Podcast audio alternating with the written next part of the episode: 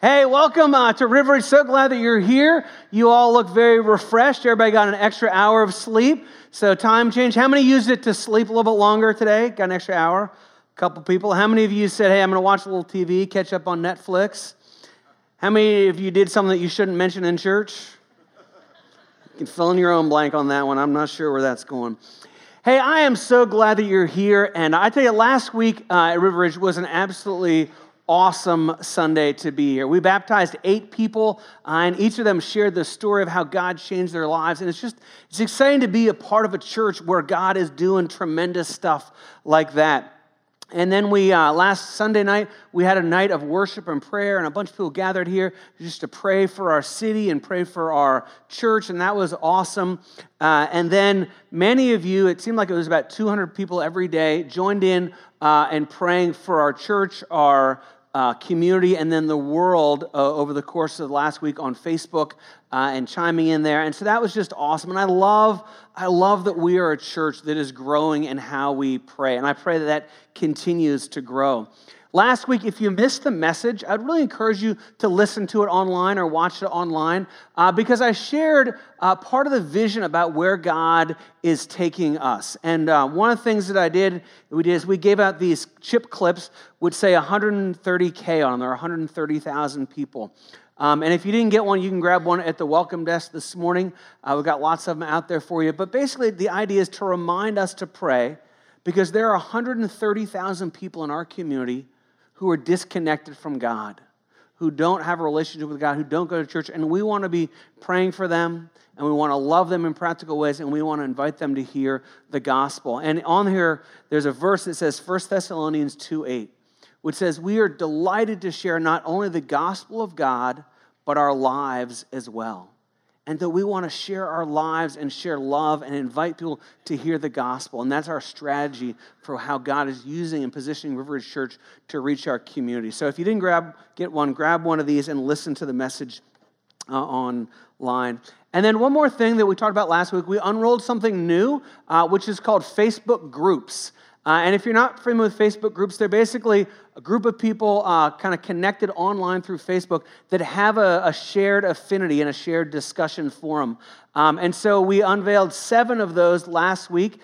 Uh, so here's a list of them actually. So if you want to discuss the sermon, so there'll be some posts about that and interact about what did you learn from the sermon.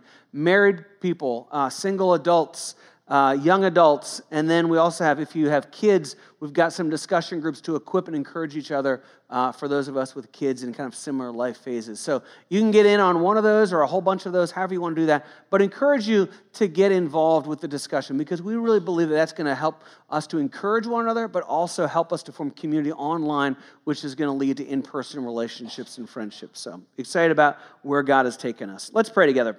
God, thanks so much for this morning, uh, for the worship, Lord, and, and just for the opportunity to pause and to take communion and to reflect and just to be still in your presence. And what a, a gift that is. And God, as we uh, move into the message this morning, I pray that you would give me the words to say uh, and that you would help us to see ourselves in the scripture. Help us to be honest with who we are and where we are in relationship to you and relationship to other people. I ask this in Jesus' name. Amen. Uh, so we're going to be in 1 Timothy chapter 6 if you want to turn there. Uh, but before we get there, uh, so I grew up and I dreamed when I was a kid about growing up and what it would be like if I was rich instead of the kid that I was. I was like, what would it be like if I was rich? And one of the things that I thought that I would love to do if, if our family was rich is that we uh, vacationed in Michigan and my grandmother owned a cottage in Michigan on a lake. And I thought it would be so cool because we lived in Cincinnati, if a seaplane could pick us up on the Ohio River and fly us and just land us at the dock up there instead of like me and my brother and sister like in the back of a suburban for like what seemed like 40 hours on the trip. Like that would be awesome. But we weren't rich, so we drove up in our suburban and back in our suburban every summer. And then I thought, you know what else I would love to do if I was rich? And this was a little bit of something going on in my era that you may remember this if you've seen old commercials, um, but there was a, a mustard can, that was called Grey Poupon, right? Grey Poupon. And, and so there was this commercial where there's a guy in a limousine and he, he rolls down his window and there's a guy in a limousine next to him. And he says to the guy in the limousine next to him, he says, Excuse me, sir, do you have any Grey Poupon?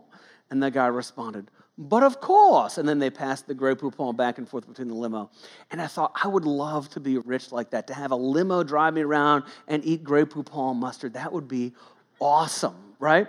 And so, but we didn't have a limo. My dad had like a 1974 Vega. So I would roll down the back window and say to like anybody who was next to me, Excuse me, do you have any Grey Poupon? That was me, whether I knew him or not, that was me pretending to be rich. Um, but here's the there's one more thing that in my mind like if we were rich i would have loved this. So in my little town everybody who was like 14 to 15 years old rode what are called mopeds. And these are these little they're basically a bike that you pedal and then when you get fast enough you click you kind of pull a little lever here and then it, it fires up a motor. And these things go like super fast like 26 miles an hour all around town. And so there were kids, a bunch of my kids in our uh, like little area of town had these, uh, and I, I had one, but there was one which was called a Puch moped. And I wanted a Puch moped so bad. Here's actually a picture. I mean, that is a beauty right there. I mean, that is absolutely gorgeous. It looked like a motorcycle, um, but we didn't have one because we weren't rich like the rich kids that could afford Puch mopeds. Um, but I, I talked to my parents about this. I'm like, Mom and Dad, I, I need one of those Puch mopeds. And they said, No, you're getting a Murray. I'm like, Who wants a who, Nobody's ever heard of a Murray moped, right? But they did say, You know, Matt, the Murray engine was actually made in the Puch factory. I'm like, That doesn't count. I want a Puch. I mean, that thing is awesome looking. It's like a motorcycle, but I didn't get it because we weren't rich. So the thing is, I didn't feel rich. And my guess is that most of you don't feel rich. But we're in this series titled Be Rich. And so, what is this series going to be about? Are we going to talk about how do we get lots of money? It's going to be you put a dollar in the offering plate and God will give you 10. Well, that's not going to be that kind of series, right? What we're talking about is how do we live richly? How do we be rich in relationship to our money, in relationship to our possessions, in relationship to our time, in relationship to this resources that we have? How do we live richly? And even how does that have a ripple effect on the relationships around us? And so we're going to be in 1 Timothy chapter 6, beginning in verse 17. And we'll be in this passage uh, today, but we'll also come back to this for each of the next three messages in this series. But it says this, just to read the very first couple phrases. It says, as for the rich in this present age, charge them. And then Paul is going to continue to write to Timothy. Now, this um, letter is a little bit different than the other letters in the, in the New Testament. Most of the letters in the New Testament are written from Paul or from somebody else, and it is a letter that is written to a church. So uh, Galatians is written to the church at Galatia, or Romans is to all the people who live in the city of Rome. That's generally the way that they worked. But this one is written from Paul to Timothy. And so Timothy had a role of pastoring churches and leading people. And so what this letter is doing is Paul is saying, Paul is saying to Timothy, this is how you need to lead. And this is the things that you can teach or that you need to teach to the people who are under your pastoral leadership. And so, in this, he says, As for the rich in this present age, charge them, or your translation may actually say, teach them. To the people who are rich, here's what you need to teach them. Because as you come across people in the pastoring of churches, you're going to come across people who are rich. And this is what you need to say to them. Now, at this point, as we're reading through this, a lot of us, I think, would naturally go, Well, I'm not rich. I don't have a ton of money, so this isn't really for me. I'll just skip down to verse 20 or wherever it is that he talks about something else. But here's the thing is how do you define what is rich? Because depending on where you're coming from, rich always seems to be a step away from wherever you are. There were some surveys done about this, and they asked people who earned $30,000 a year. They asked the question, they say, what amount would it take for you to earn per year to be rich? They asked those people, and they, on average, said $75,000. If I earned, I earned 30, but if I made 75, then I would be rich. And in the same survey, they asked people who earned $50,000. Well, if you earned $50,000, how much would it take for you to be rich? And those people didn't say 75,000. They said 100,000. And, and then in a different way, they asked this question. They asked this question of people who had who earned $250,000 a year. Right? They said, okay, what would it take in total assets for you to be rich? You know what their answer was? $5 million. So if you earn $250,000, you need $5 million in assets in order to think that you're rich or to feel rich. Well, then you wonder, well, what about the uber rich? Like the people who really are like, they've got $10 million or $100 million or, you know, $27 million, the million, like, what about those people? Those people certainly go, I'm rich, I have enough. So this week I was uh, uh, online a little bit and watching a YouTube video, and many of you know that Kanye West dropped an album about a, week ago, uh, his kind of Christian album, and so he's been interviewed and different stuff, and so there was a, a, video that you guys don't know who James Corden is. He does late night TV stuff, and he's pretty funny. He does this thing called carpool karaoke, where he'll sit in a car and they'll listen to music and he'll ask him questions. So with Kanye, he does airplane karaoke. He's like, "Hey, can I uh, get a ride on your airplane to? I think it was Los Angeles. It was where they're going." But there's this really interesting interaction where Kanye and James Corden are having this um, discussion about um, kind of life and money and that type of thing. And he, they the, the band sings or the, the choir sings. Um, but then at one point, Kanye begins to talk about his life earlier. And he says, You know, there was a year where I made 130, excuse me, let me get my numbers. He says, I made 115 million dollars. But at the end of that year, I ended up $35 million in debt. And for us, like, that blows our mind. Like, how do you, I wouldn't know what to spend $115 million on, much less what he actually spent was $150 million. So even an uber rich guy goes, Well, I'm not rich. What I really need to live on is 170 or 200 million or whatever that figure is. And so we look at people who are rich, who are uber rich, and we go, Man, people who are rich, like, they do some crazy things. Like, think about the weird stuff that rich people do. Like there's some rich people who are so rich, they have entire rooms in their house that are set apart for stuff that they're storing.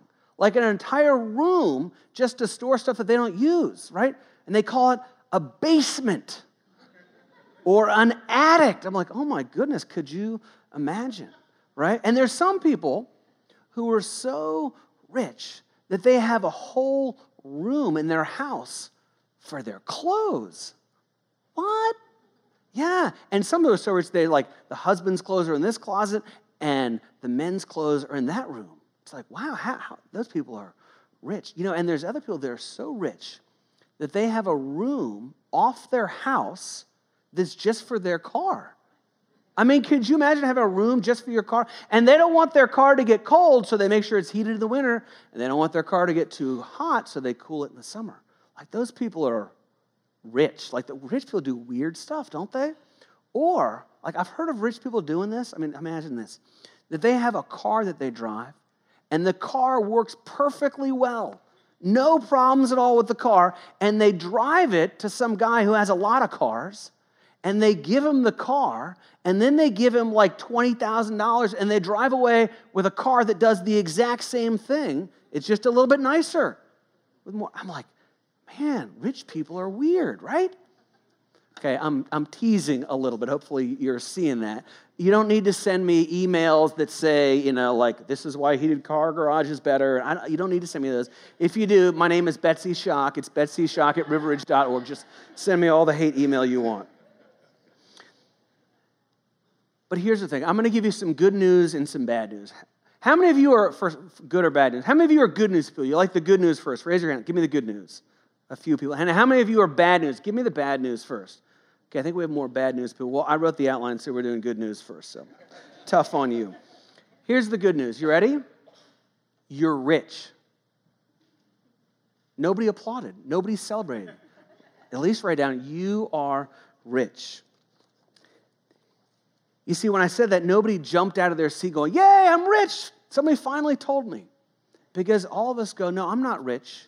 People who have more than I do are rich. But here's the thing statistically, if you have a household income of $45,000 or more, you are rich. I would even say you're uber rich. That you are in the top 1% of people all over the world if you make more than $45,000 a year. You're in the top 1%. Now, some of you go, well, I'm good. I'm not rich. I earn less than $45,000 a year. If you have indoor plumbing, and I won't make you raise your hand if you don't, but you have indoor plumbing, you are in the top half of wealth in the world. We are rich. Now, I recognize that there may be some exceptions and people have struggles and you've got medical bills that are way beyond your control or you're a single mom and you've got a couple of jobs just trying to make ends meet. I understand that. But by and large, the people in this room, we are rich by comparison. We are in, most of us, in the top 1%, maybe in the top 5%, would probably get everybody. Now, the message this morning and where we're going for this series, this is not a guilt message. And I promise you, this is not like, okay, I'm talking about how rich you are, and we're going to pass the offering plate, and I expect you to empty out your wallets or put your shoes in there or whatever. It, we're not going to do that, right? But what we are going to do is we're going to talk about what does it mean to be rich and what are the implications of being rich. This is the first thing I want us to understand. This is um, in 1 Timothy chapter 6, verse 17. It says this. It says, God richly provides us with everything to enjoy. So that's the good news is that God gave you the resources, the money, the stuff, the talents, the time that you have, and He wants you to enjoy it. You do not need to walk around feeling guilty because you are in the top 1%. It says to enjoy it. Solomon put it this way. It says, Moreover, when God gives any man wealth and possessions and enables him to enjoy them, to accept his lot and be happy in his work, this is a gift of God. It's from Ecclesiastes chapter 5. The, the gift of God is that you have possessions to enjoy. God has given you those. That's the good news. Good news, bad news. Here's the bad news. Are you ready for this? Here's the bad news. You can write this down. You're rich. There it is. You're rich. See, here's the thing about being rich, and it is good news and it's also bad news because it carries with it some difficulties. But here's the thing is in life, when we have something, people teach us about it. Right? So it, you you're rich, but chances are no one has ever come alongside you and said, "Because you're rich, let me teach you some things. Let me tell you some things that you need to understand because you're rich, because you're wealthy." That doesn't happen. But here we have Paul saying to Timothy, Tell people who are rich, teach people who are rich, this is how you're to live. But you know, it's interesting, we do it in all different other aspects of life. I mean, if you have a child who is an athletic prodigy, just a phenomenal athlete, you're going to teach that child here's how you hit a baseball. Here's how you kick a soccer ball. Here's how you catch a football. Here's how you dive. Whatever it is, whatever sport, that you're going to take that talent and say, man, you're in the top 1%. We need to teach you how to use this. Or the same if you have a child, or maybe this is you, and you are just incredibly smart. Somebody comes alongside of you and says, You are smart. You have a gift. Here's how you utilize the gift of smarts, of brains that you have. And teachers and parents and people come around and help that. But we don't hear that very much as far as you're rich, here's how to live richly. And so that's what this series is about.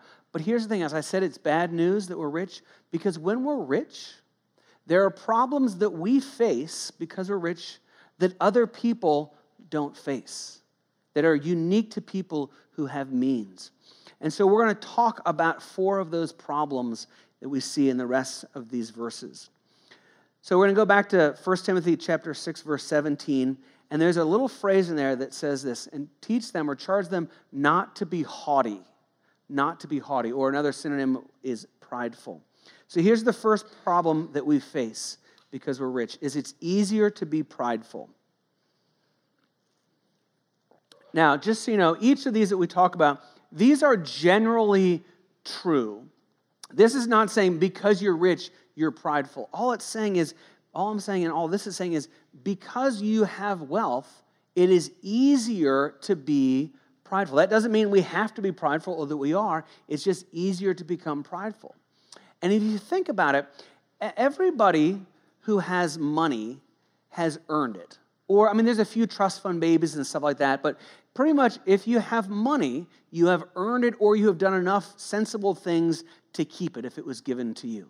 You know, if you're, you know, say for example, a doctor, right? A doctor goes through four years of medical school or four years of college, four years of medical school, and then however many years of residency, and then they have earnings, right? Or you take a, uh, an engineer, you go through college, you get an internship, you become an engineer, you design things, you've worked hard, and then you make money. Or you're a teacher, you go through college, and you know, all these things. We look at any profession, or even a businessman who, you know, you start from the ground up, you've worked hard to build this business from nothing, right? You go, okay, if you have wealth, you earned it in some way. And so, because of that, it is very easy to become prideful and say, I am where I am because I've worked hard. And it can be even a comparison thing. I look at that guy who's not doing well. Well, he doesn't work hard. He doesn't have a good work ethic. He, whatever, she does, whatever. But here's the thing again, it's just, it's not that we have to be prideful, but it's easier to be prideful. Because think about this if you take a step back from your life and how you got where you are, whatever socio, whatever economic level you're at, how much of it is based on you or how much of it was given to you? Because here's the thing did any of you have anything to do with where you were born? No, none of us were born in the slums of Mumbai. Did any of you have anything to do with the parents and the family that you were born into? You had nothing to do with that, right? Did any of you, did any of me, did any of us have anything to do with the IQ that we were given, that we were born with? No. I mean, whatever your IQ is, whatever, whether you know it or not, but if you were to drop your IQ by 20 points, would you be where you are financially? You wouldn't be. You'd be in a different place. And so, again, the idea is that we need to say, hey, it's just, it's easier to be prideful when I have money. Don't be haughty. With each of these problems, I'm going to give you an antidote. So here's the antidote to pride it's very simple it's thankfulness. Be thankful, be grateful for all that you have and all that you are. I love how Craig Groeschel puts this. He says this, he's an author and pastor. He says, Every blessing that we don't turn into praise has the ability to turn into pride. Everything that we don't turn around and say, God, thank you for this, it is a blessing, has the opportunity or ability to turn into something that is prideful for us. All right, let's look at the second problem. This is again in verse 17. And it says this it says, Don't be haughty. And then it says, um, Be careful to set your hope on the uncertainty of riches, but on God who richly dwells or richly provides everything for us to enjoy. So it's saying, we don't want to set our hope on riches. And so this one, so it's going to go easier, harder, easier, harder. It is harder to trust God when you're wealthy. It's just easier to trust God when you don't have much. It's harder to trust God when you're wealthier. And here's kind of kind of as we look at that, say, well, does that really work out? Um, so each year I go to Kenya and I spend about 10 or 12 days in Kenya. I'll go again in July. Love to have you join me if you're interested in that.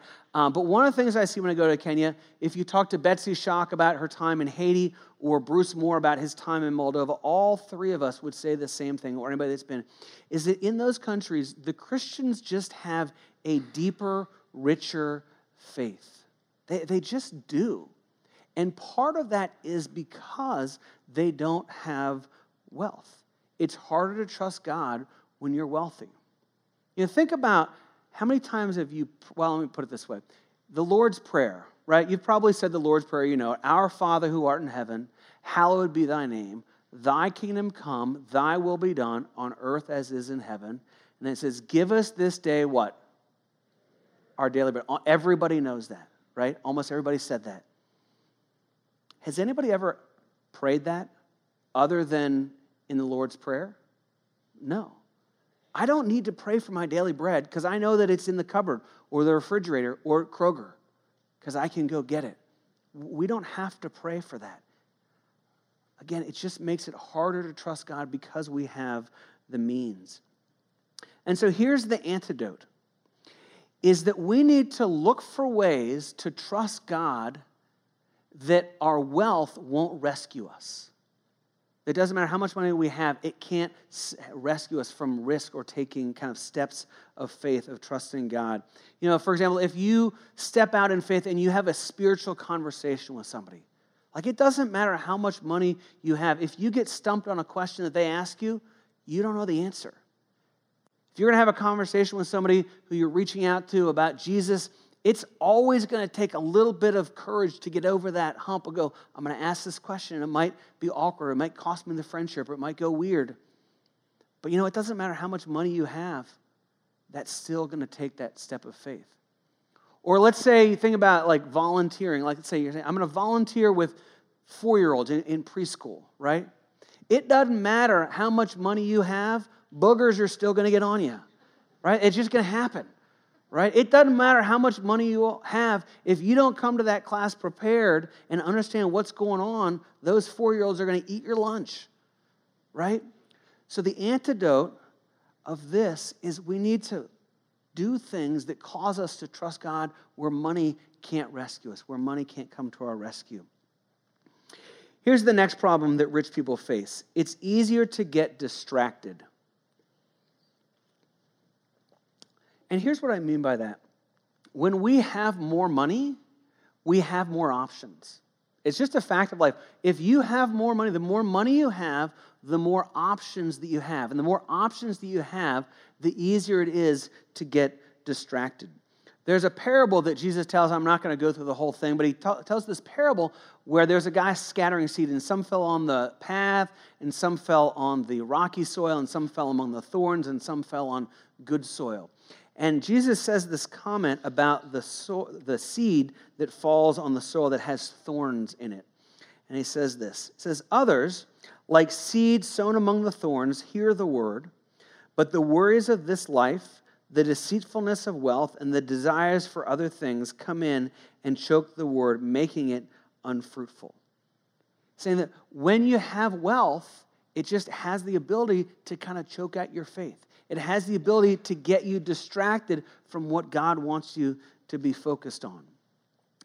And uh, again, this doesn't mean that being rich means you have to be distracted. It just means it's more likely that we get distracted. Because here's the thing is the, the chief competitor for your soul, the chief competitor for your soul is not the church of Satan.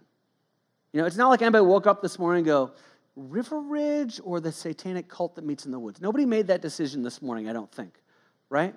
The decision you made today to come to church was I'm going to go to church instead of any of these other things that I could have done, that I could have spent money on to go and to be a part of, right? And so, if you think about it this way, I'll give you kind of a, an analogy, and, and, don't take this too far, illustration, don't take this too far. Um, but if you have wealth, you have options about what you can do on your Sundays, right? So if you have wealth, if you have money, you can put your kids in travel soccer or travel hockey or you know travel dance or cheerleading or whatever, and you can be gone out somewhere, and then you're not at church on Sunday. Right? Or if you have money, you can go spend the weekend at Canaan Valley or in Washington, D.C. Or if you have money, you can go up to Morgantown for a weekend of football and hanging out and you're not in church. Or if you have money, you can, in the summers, you can play golf on a Sunday morning, or tennis, or go fishing. Or on any Sunday, if you have money, you can go out to eat, which is a luxury that we have. And you're not in church on Sunday morning. Now, and I'm not, and understand what I'm saying, I'm not saying that being at church is the ultimate expression of whether you have faith or not. I'm not saying that. But what I want us to see is when we have means, it creates options which create the potential of distraction. And that we who are rich need to be aware of that. Here's the antidote the antidote to distraction is priority and intentionality. Priority and intentionality.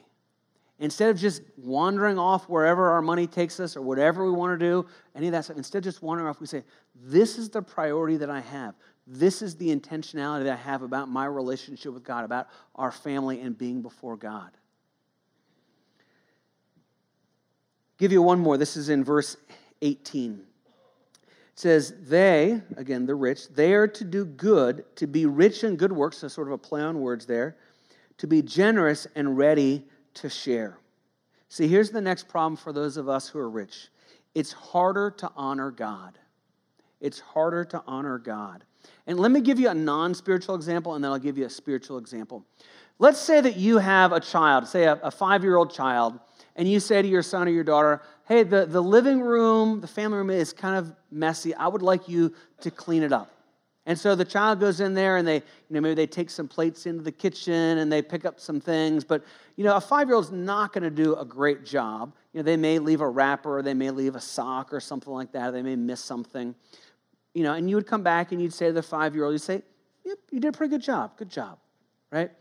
Now, imagine that you have now a 12 year old or a 15 year old or a 41 year old husband, right? And you say to that child or husband that acts like a child, um, and you say, Would you clean up the living room? Would you clean up the, the family room?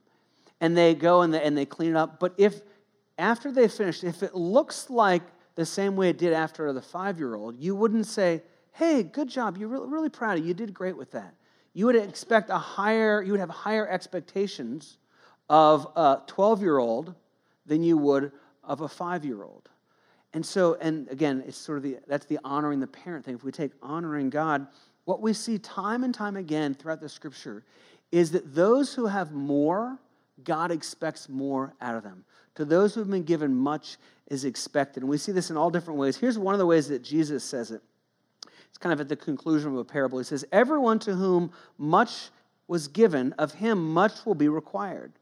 And from him who they entrusted much, they will demand more. So those who are given more, whether it be money or time or abilities or skills or resources, God expects more out of that, out of that person. And so because of that, it's harder to honor God because God has a higher expectation. I'll give you kind of a, financial example. Uh, so when I graduated from college, my first real job is I earned $1,000 a month. And so I would tithe on that. And so I got $1,000 and I would give $100 to God's work, right? And I think that was honoring to God to give that first 10% back to God's work. Well, in life now, I make more than $1,000 a month. If I were to still be giving $100 a month, or only $100 a month to God's work, I don't think that God would look at my life and say, Man, you're really honoring me with your money he would have higher expectations because he has blessed me with more. Now, the antidote to this last one of honoring God, we're actually going to kind of save that and bring this back next week as we tie this in to next week. So I want to close with this question. When you drive home with your kids or you meet somebody after church from some other church or a family member or whatever, what question often gets tossed around? Hey, what'd you learn at church today? right? So you'll ask your kids, hey, what'd you learn at church? And then if your kids are little, they say, what'd you learn at church, mom or dad? Or what'd you learn at church when you go? And what are you going to answer when somebody asks you that question today? What'd you learn at church today? I'm rich. Like, that's just awkward. That's not going to fly well. So, what are you going to say? And this is what I would say if I were you and if I get asked this question What did you learn in church? Or what did you teach about in church? Right? What did you learn? And it's this is that I am richly blessed by God. And because of that, I want to be a blessing to others. And we'll pick up on that theme next week. Let's pray together. Heavenly Father, thank you so much for this morning uh, and just the opportunity that we have to be with you, to hear from you, to learn from you. God, I pray that you would help us uh, to live richly in relationship with you in relationship to the people around us. In Jesus' name, amen.